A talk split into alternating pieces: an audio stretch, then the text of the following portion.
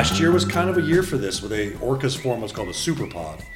You know, Homer, especially in Alaska, like there's a, a road called Baycrest. Is when people drive from Anchorage and come up over Baycrest, they get the whole spread of Kachemak Bay State Park on a good day when it's clear, mm-hmm. and they say that's the thing that just burns it into their brain that this is where they want to be. I think I could say what's a fair degree of certainty. That's the first time we've talked about blowing chunks on the podcast. ever. So do you close down your water taxi and go surfing? Some of us do, yeah. There's actually like so I'm, I'm pretty active. Well, as you know, we've been spending this week in Homer, Alaska.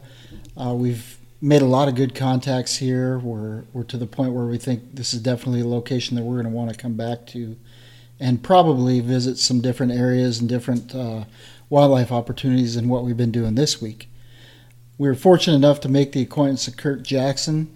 Uh, Kurt's with Mako's Water Yeah. Taxi. Been around Yep. for 25 years now. What is a water taxi? So we are on the edge of Kachemak Bay State Park. It's 500,000 acres of relatively wild land. It's called Kachemak Bay State Park and Wilderness Park because the majority of it is completely roadless and very few trails. And it, it, it goes up against the Harding Ice Field, which is 60 miles of glaciers and jagged, rugged peaks that are just pretty uh, inaccessible in a lot of ways, except by water. So we provide the service to get people from Homer to the various locations in Kachemak Bay State Park. So a lot of what you do, you're taking people to different trailheads around the area in these different bays, and so they can access different points of the wilderness. Correct? Yeah, that's correct. We have like on our hoodie sweatshirt there are 22 locations, and we joke that that's about a third of where we actually go. Like there's a many places we can go to, and then for people that just have a place that they want to go to on their own, some private little beach, we will gladly take them there as well. Yeah. So it would be private, as in so in holdings. So they're private in holdings, and then just like if you want to find your own little private piece of paradise, you know, you're allowed to do that too. Like, like as far as an access point where we know that very few people go there, and it's a nice place to hang out and spend to put a tent up for the night. So How many people do that? uh, you know, so last year I had almost five thousand people on my boat alone, and there are five water taxis just within Mako's fleet. So multiply that, and the number of visitors to Homer is pretty incredible. But still, with five hundred thousand acres, you get out here, and it still feels like you got the place to yourself. So, you know, maybe five, four or five hundred people a year. We'll just kind of just go someplace. No one places, no one goes there. So, Yeah, And and that's why I like Alaska so much. Is it's a lot like Wyoming in that you can, if you want to escape, you can. totally, yeah. So you said you came here 20 years ago. Yeah. So I came here. I'm a graduate of Purdue University in Indiana, West Lafayette.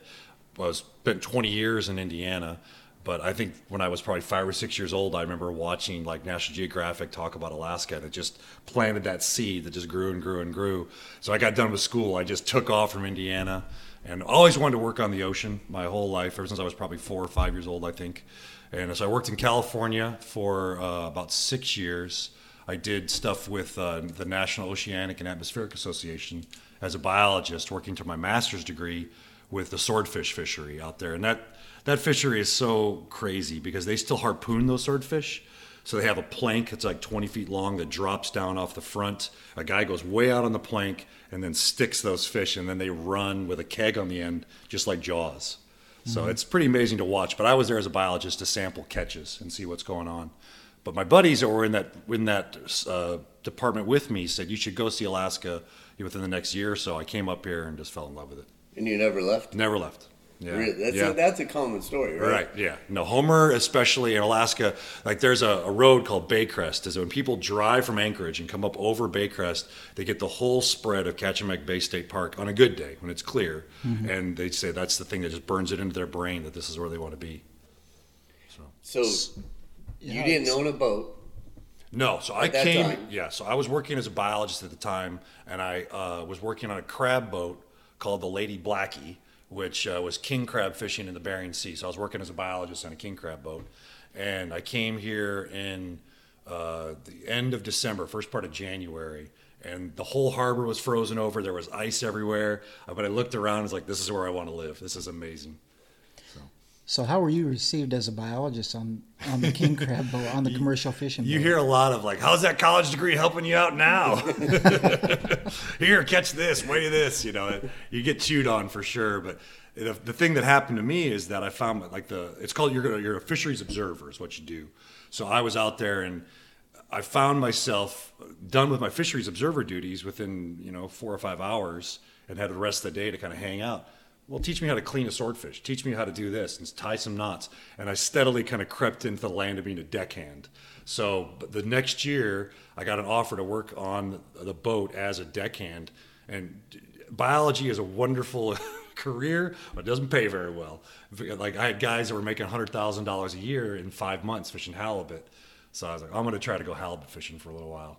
So I went halibut fishing the very next year, paid off all my student loans, got a big chunk of it towards a down payment on a boat. So it's real lucrative. Yeah, it's awesome. Yeah, but it's the hardest work I've ever done. It's really tough. A lot of 20 hour days. And but what's how long is that season? Uh, so ha- halibut starts March 15th and ends November 15th. Whoa. So you and it's now a quota-based fishery, and that's the way crab has gone as well. So uh, it used to be a derby fishery where they would fire the gun on like say whatever it was August first, and say, okay, we're gonna start here. There's hundred thousand pounds of halibut to catch, or a million pounds, whatever the number is. And you have six days to catch it. To the victor go the spoils. And you just watch everybody tear out of here, slam gear down. And so people setting down on top of each other. It's just a free for all.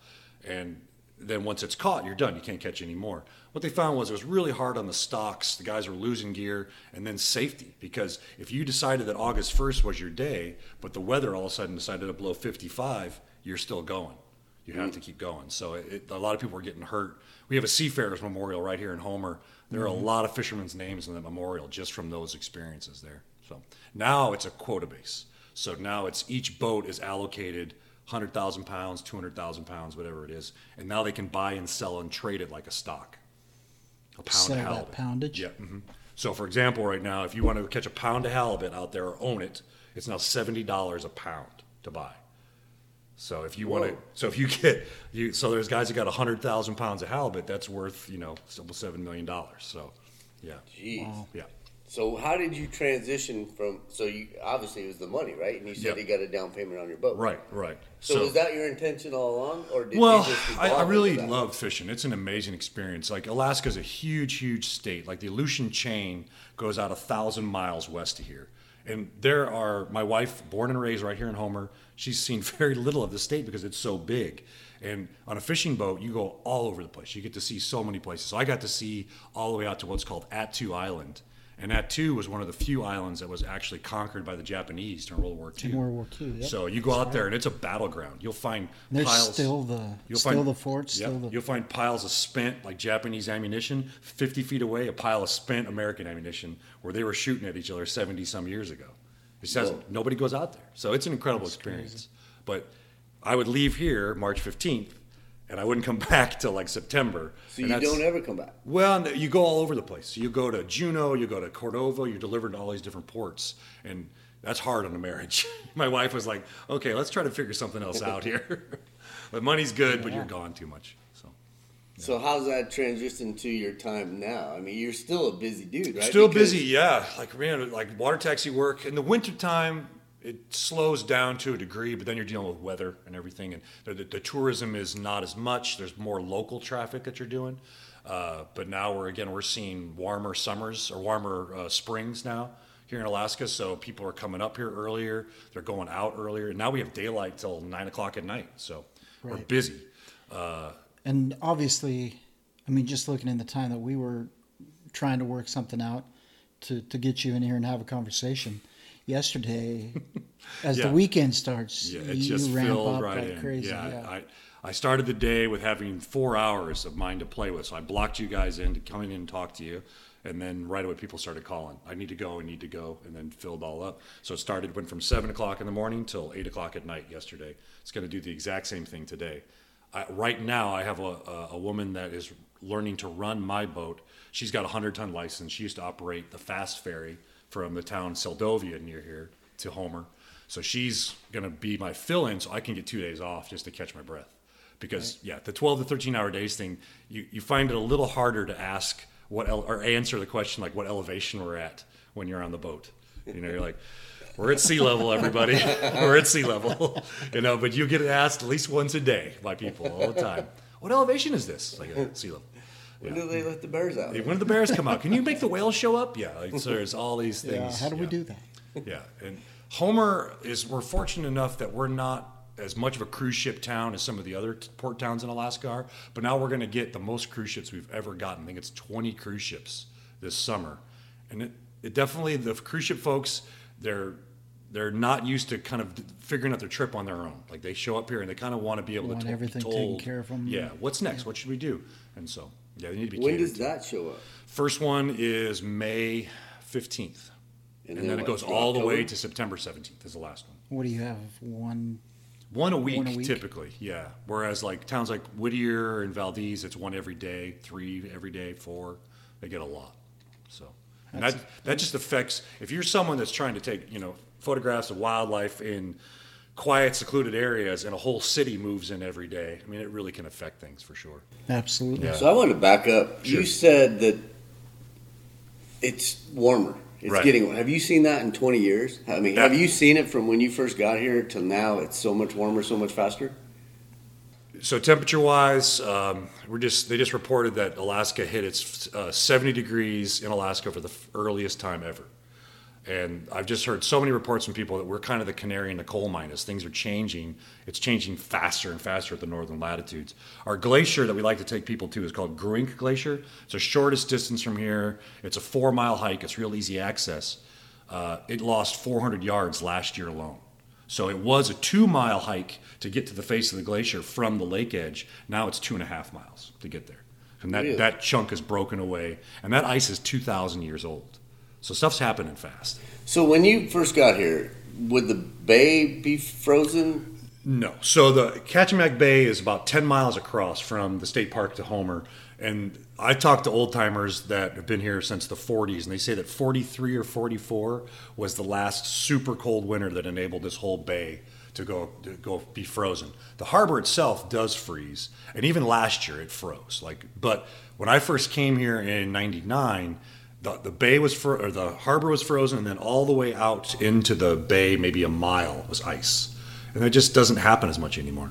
What's the thought process with that locally? With you, I mean, is that something that concerns you? Yeah, yeah. I mean, I- the thing that's nice is Homer is is got a lot of science-minded people here, and, and it's it's a discussion that we have all the time. And, and I get a lot of people say, well, "What do you think about this whole climate change thing?" or "What do you think's going on?" I'm like, "Well, the same people that I rely on to give me cell phone technology and give me all this other stuff, science."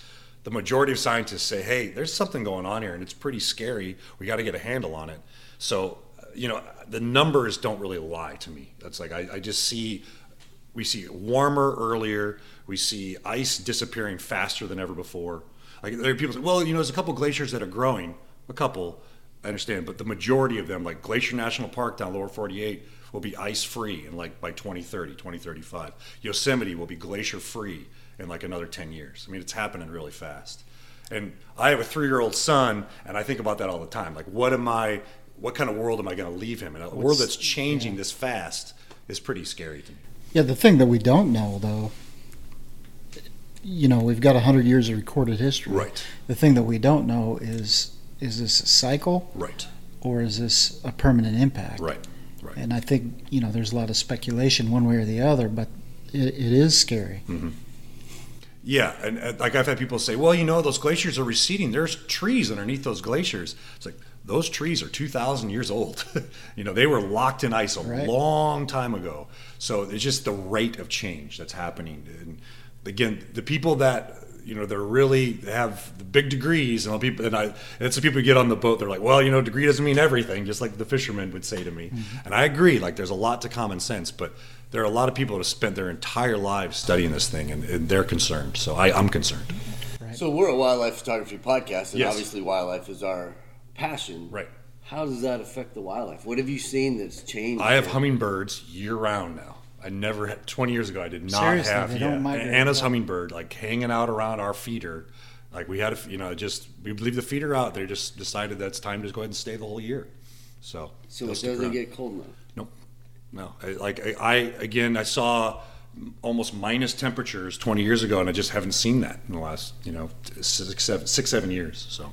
How does that affect like the whales or the eagles or the? So we have what's called the blob factor right now, and that's a huge warm water mass. And again, the ocean does its does the majority of absorbing of the atmospheric temperature.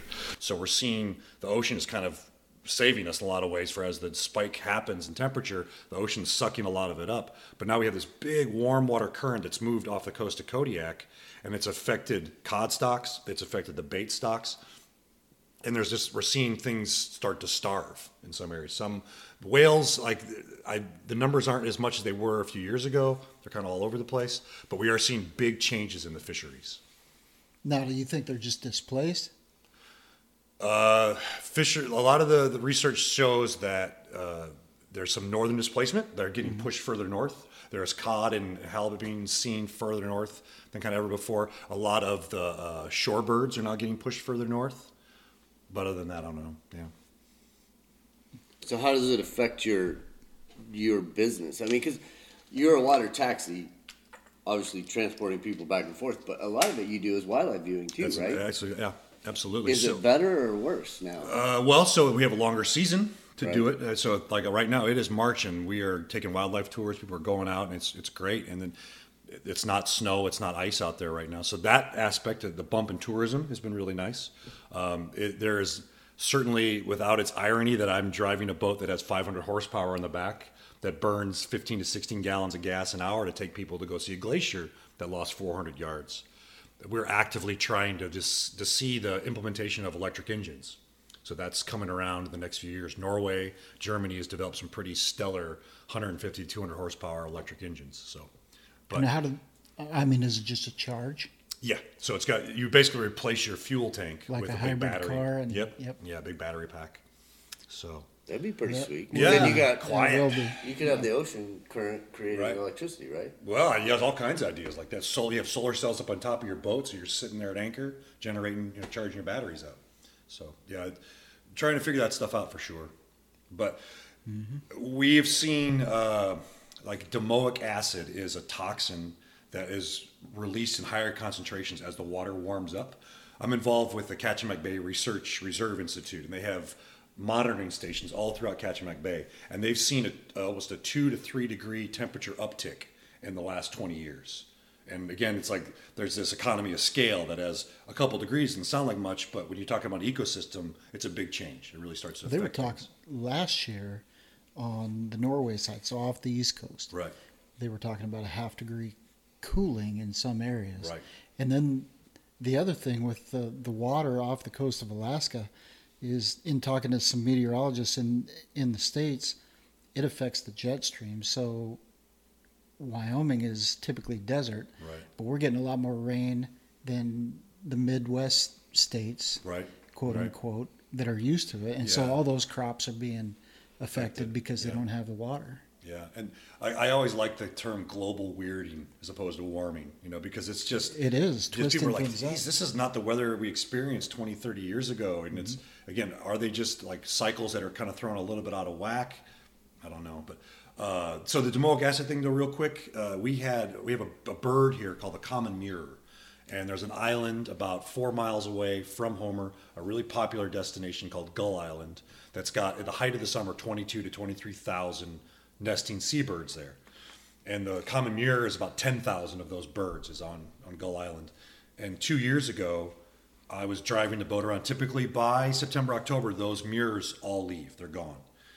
September, end of October, murres are still around. November, they're still around. And then by the end of November, I was driving back in one of the bays and I came upon a flock of maybe a, a thousand to two thousand murres. My boat can travel at 30 knots at top speed. They just cruise along. And those birds typically get out of your way.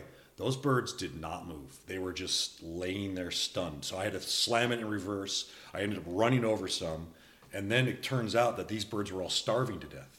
And this domoic acid that they think is one of the causes was causing some sort of brain damage that would like make them unable to forage for food. Next thing you know, we lost like 6,000 or 7,000 dead murres all over the coast. Alaska, uh, like it, up near Anchorage, all along the Kenai Peninsula, Cook Inlet. There were dead birds all over this coastline here. And that's given off by the water temperature increasing. Right, right. So, So it's it's not even like it's a man-made. Well, ripple effect. Right. It's a ripple effect. Exactly. You know, it's like all these things we're seeing. Like it's like the amphibians. Like I just read the thing about the path the, the pathogen that was killing off so many frogs. It's temperature related. You know, so Yeah. the frogs become more susceptible to temperature. So yeah, it's just we're kind of in this weird unknown. Who knows what's going to happen next kind of thing.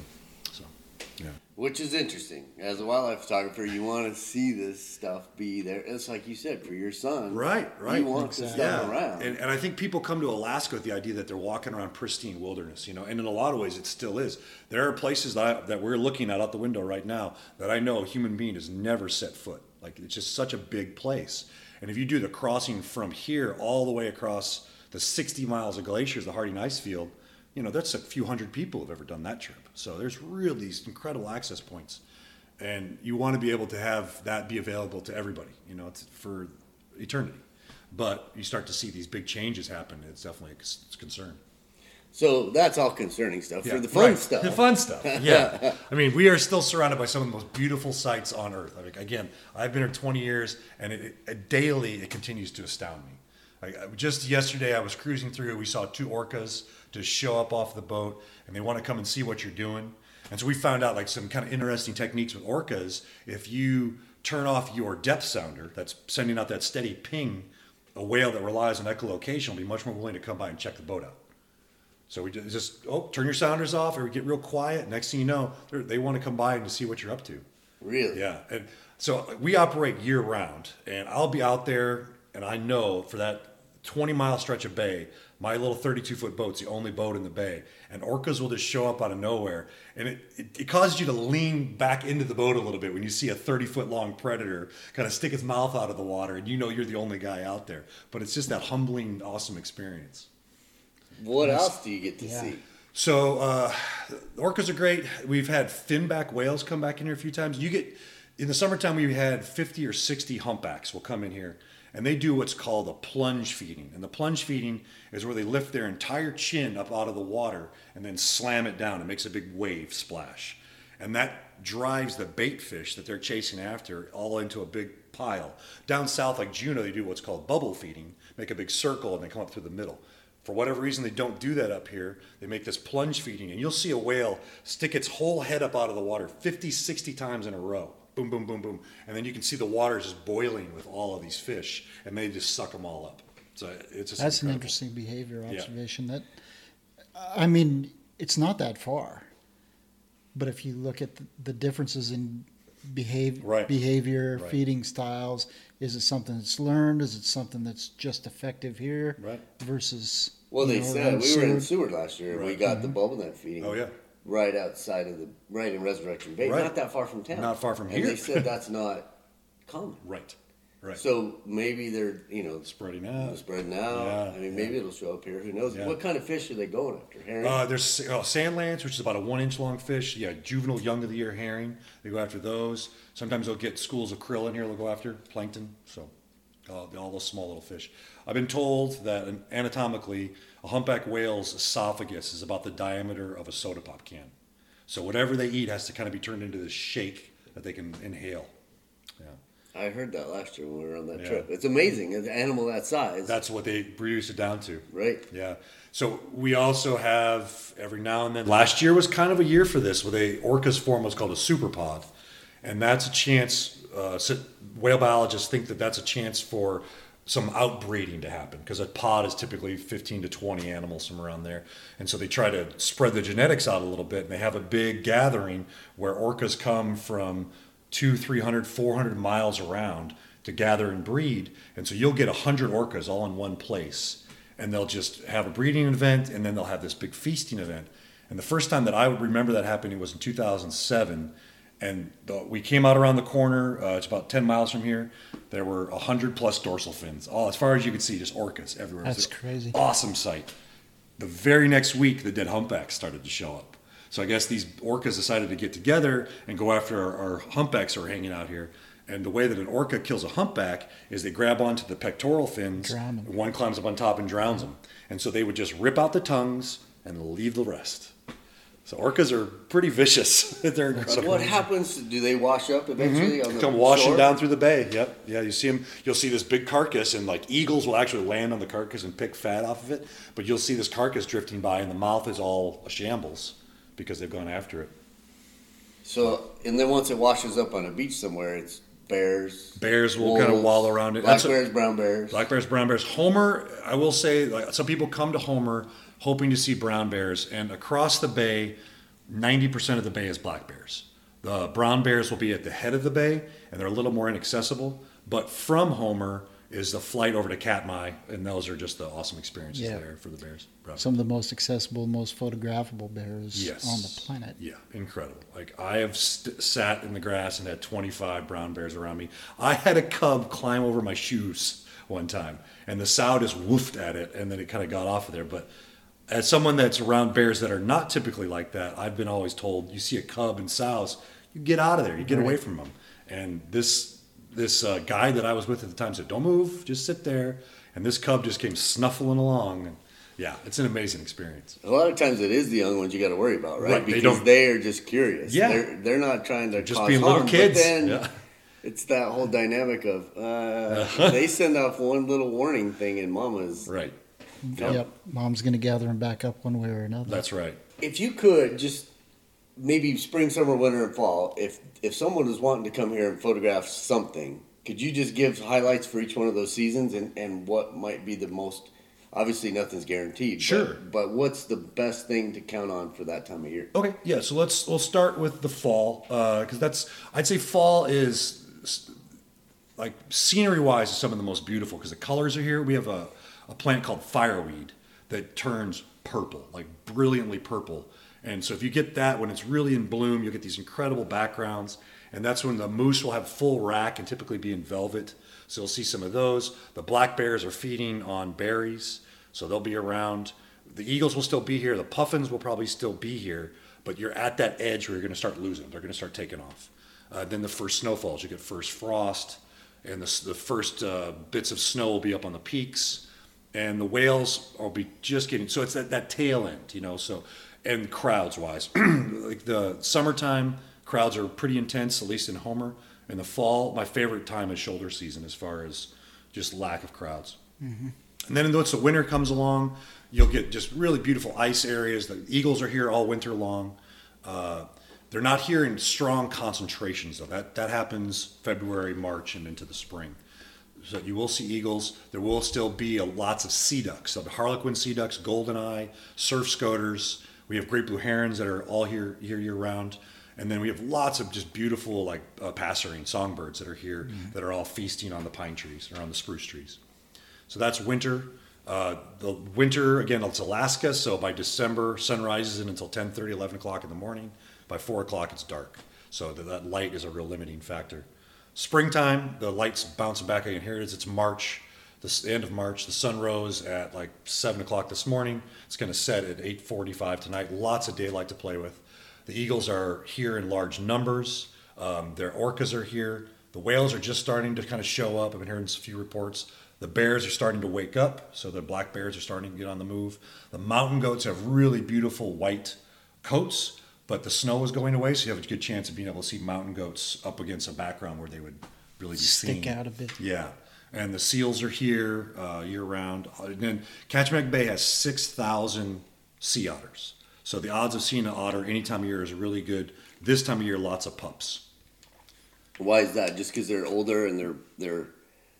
I mean, puppy- this time of year the pups are older, so they're showing up. They're Yeah, more just- accustomed to people. Just pupping season seems like it happens January. And it's Oh, it does? Oh, it's, really? it's been happening more and more kind of throughout the year. We see pups throughout, young pups throughout the entire year. Uh, but the majority seems like it's like January, February, in the winter months. Oh, The- really? the- You're starting to see them with young ones. we were able to photograph and and film two. Uh, we don't know if the eagles killed them, but there were two carcasses, one on e- either side of the spit. Oh yeah. Does that happen a lot? eagles were feeding Yes, so with 6,000 otters, there, there's definitely a fair number that do get killed. They're also Native Alaskans are allowed to hunt them, so occasionally they will be shot for their pelts. Um, but then you'll typically see a carcass that has no pelt, it's been removed, and they'll- So that would be that. Yeah. These had pelts. Okay. Yeah, what would cause did. that? Would it be a whale, or would it be a bird? Would it be a boat accident? Yeah, so with boat traffic isn't as, as high right now, but boat strikes do happen. Um, they've also been susceptible to a virus uh, that causes some sub uh, cardiac uh, disease. So we've had numerous otters. Usually, if you do see an otter carcass, we ask that you call uh, the veterinarians. They'll call the uh, the sea li- the Seward Sea Life Center, and they will come in and collect the carcass and do a study on it because they're marine mammals and they're protected under the Marine Mammal Protection Act. We will do that. so, yeah. Didn't even So cross I my wonder mind, if to be that- honest. It only affects the otters. So if the eagles are eating that otter, It doesn't affect them. It wouldn't affect It's the not eagle. been not been shown to affect birds at all. It's just uh, mammals. Yeah. Ah. Sometimes dogs. Like if I, I have two uh, Labradors that I don't let near otter, otter carcass because there is a potential of them getting sick. Uh, very rare. I've only been a couple instances of it, but again, yeah. Wow. Yeah. you will have to keep on your toes about. Yeah, no it's. Alaska. So there's a there's also a shorebird festival. It- Yeah, that's so that at would the end lead- of the spring. That would lead me into summer. So then, Shorebird Festival is kind of the summertime kickoff, and that's when we have tens of thousands of birds that are here for a week or four days. They're on their way Just north. transition point? Transitional, yeah.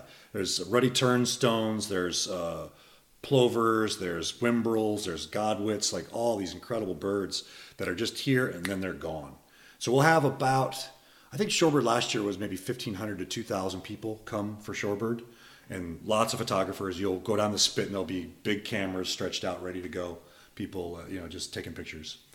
So is that just generally on those mud flats out there? That, Mud flats, and then we do several tours. So what I am now offering is um, an ROV tour, which an ROV is basically a drone that goes underwater.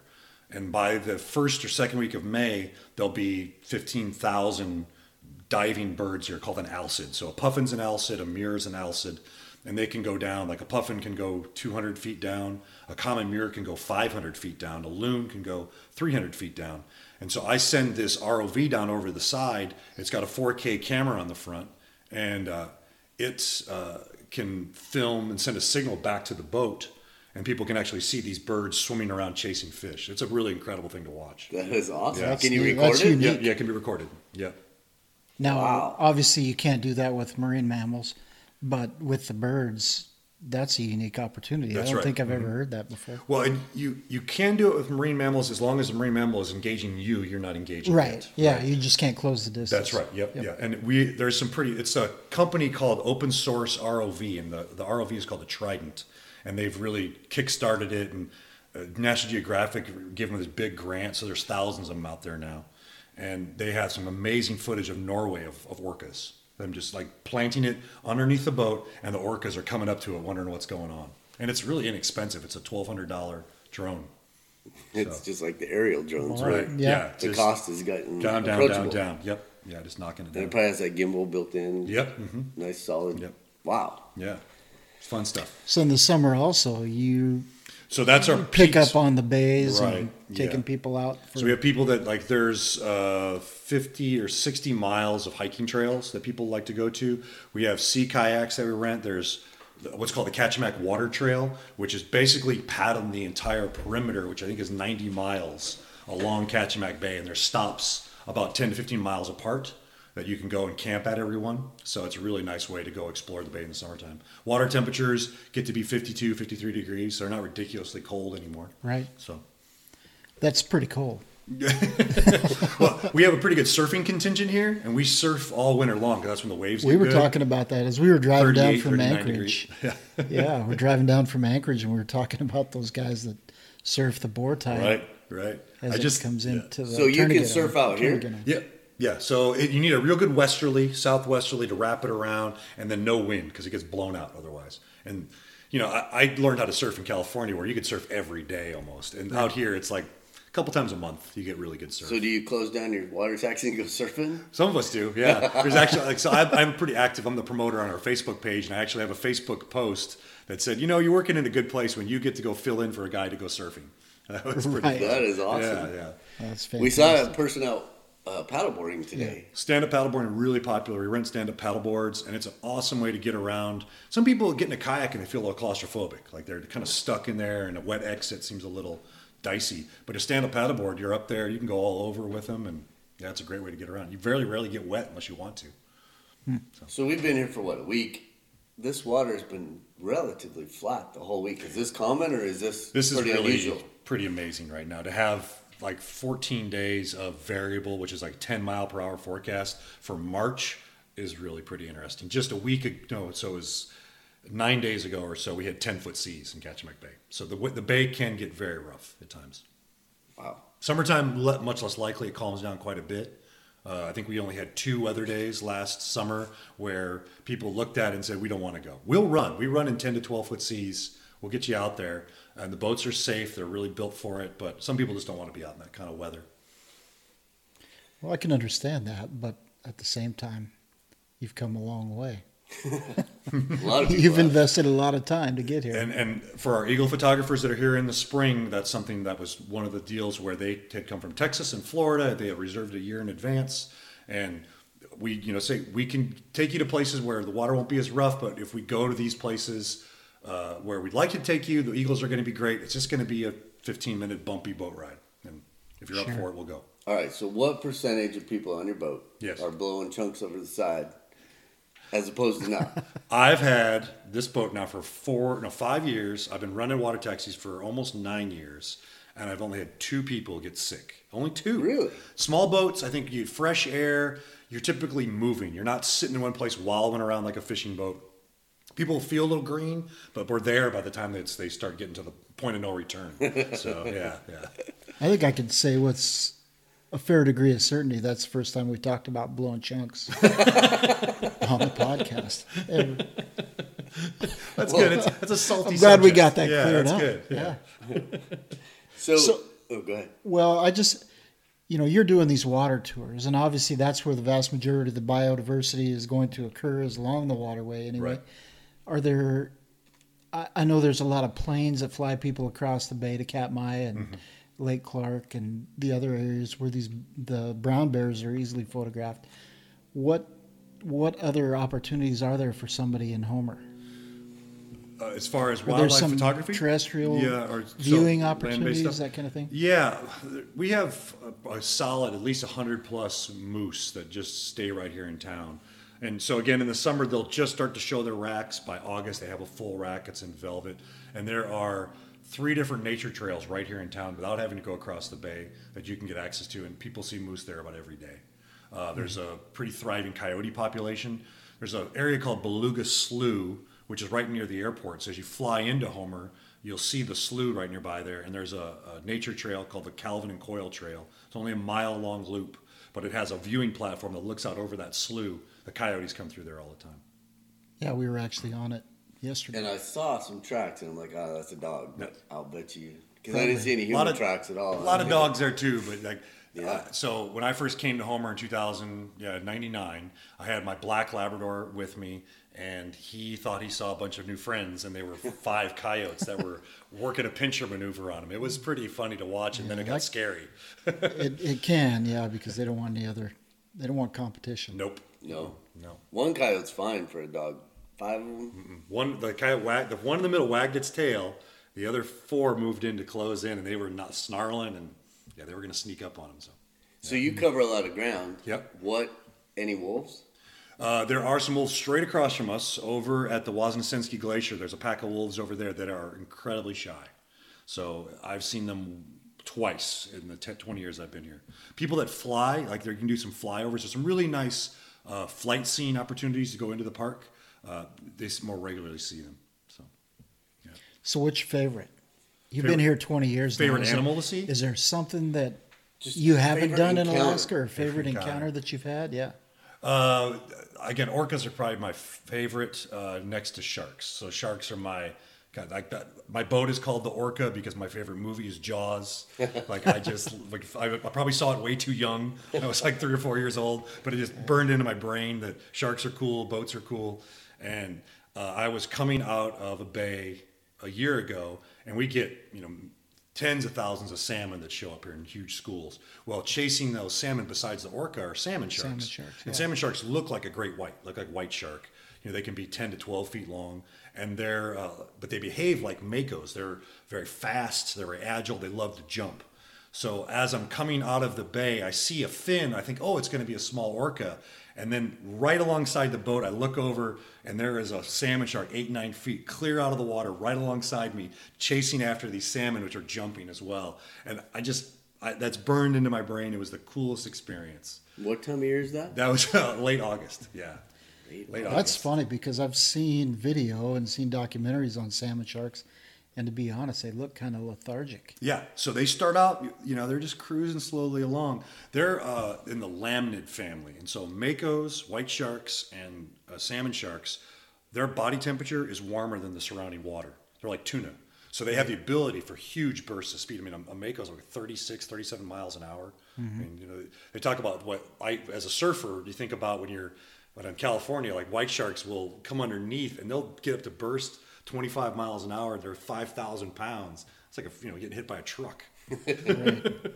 So yeah, the power is pretty incredible. So yeah, seeing those salmon sharks, and so now I have my ROV, and I have this dream of being able to see these salmon sharks. And you can commercially fish or and sport fish for salmon sharks. They're really fun to catch. Uh, chumming for salmon sharks, and then putting the drone over the side and seeing if we can track them and watch them move around. So you could be on the boat, looking at the screen, and being able to see the salmon sharks. So you're driving. So a drone. We fly drones a lot. Yeah. So you'll just take the drone off, and you're the pilot, and you're just going wherever you want to go. Same thing with the Same underwater? thing. So it is tethered to send a video Yeah, That's signal what I was back. going to yeah. ask. But it's got a 300 foot long tether, uh, but it uses an Xbox controller to move it. And so it has a video screen on the Xbox controller, and then that wires to a like a 26 inch uh, flat screen, so people that aren't driving it can go and watch and see what everybody else is seeing. So when your son is like ten years old or fourteen, he's gonna be a better pilot than you are. He already 'cause is. Xbox, right? you know, that's the thing. So you get this Xbox controller, you put it into the hands of someone that's 35 years old, and they're turning it upside down, and you know, you get 12 year old, 10 year old, they got it, it's done. Yeah, That's what I'm thinking. skill base. yeah, that's awesome. All right, well, so if anybody wants to contact you, how do they do that? And and uh, obviously we heard about all your services, but if there's anything you want to point out above and beyond that Sure. of what you guys do, what you guys offer, Sure. So, I, like, we have, we, we kind of pride ourselves on being super flexible. Like, whatever you're interested in doing, we actually, if you're a photographer, we can do individualized tours. We charter the boat for one person, even, or it's up to six. Uh, if you have a big group, we have a boat that can handle 25. Uh, we are real active on our Facebook page, so Mako's Water Taxi on Facebook. Uh, you can email me at Captain Curt Jackson. That's all spelled out, Captain C U R T Jackson at Gmail. Uh, you can uh, um, email Mako at mako at xyz.net. Give us a phone call. Or we answer our phone seven days a week, 365 a year, and that's 907 235 9055. Excellent. Let's go photograph some We, eagles. uh, Yeah. yeah, I've do it. enjoyed this conversation after you talk after talking to you on the boat and realizing what your background was and yeah, very articulate. It's been a fun conversation to have and and learn a little bit more about the area that we're in and and for our listeners, the opportunities and potential that they have in making a trip up here. It's an incredible place. Yeah, come see us.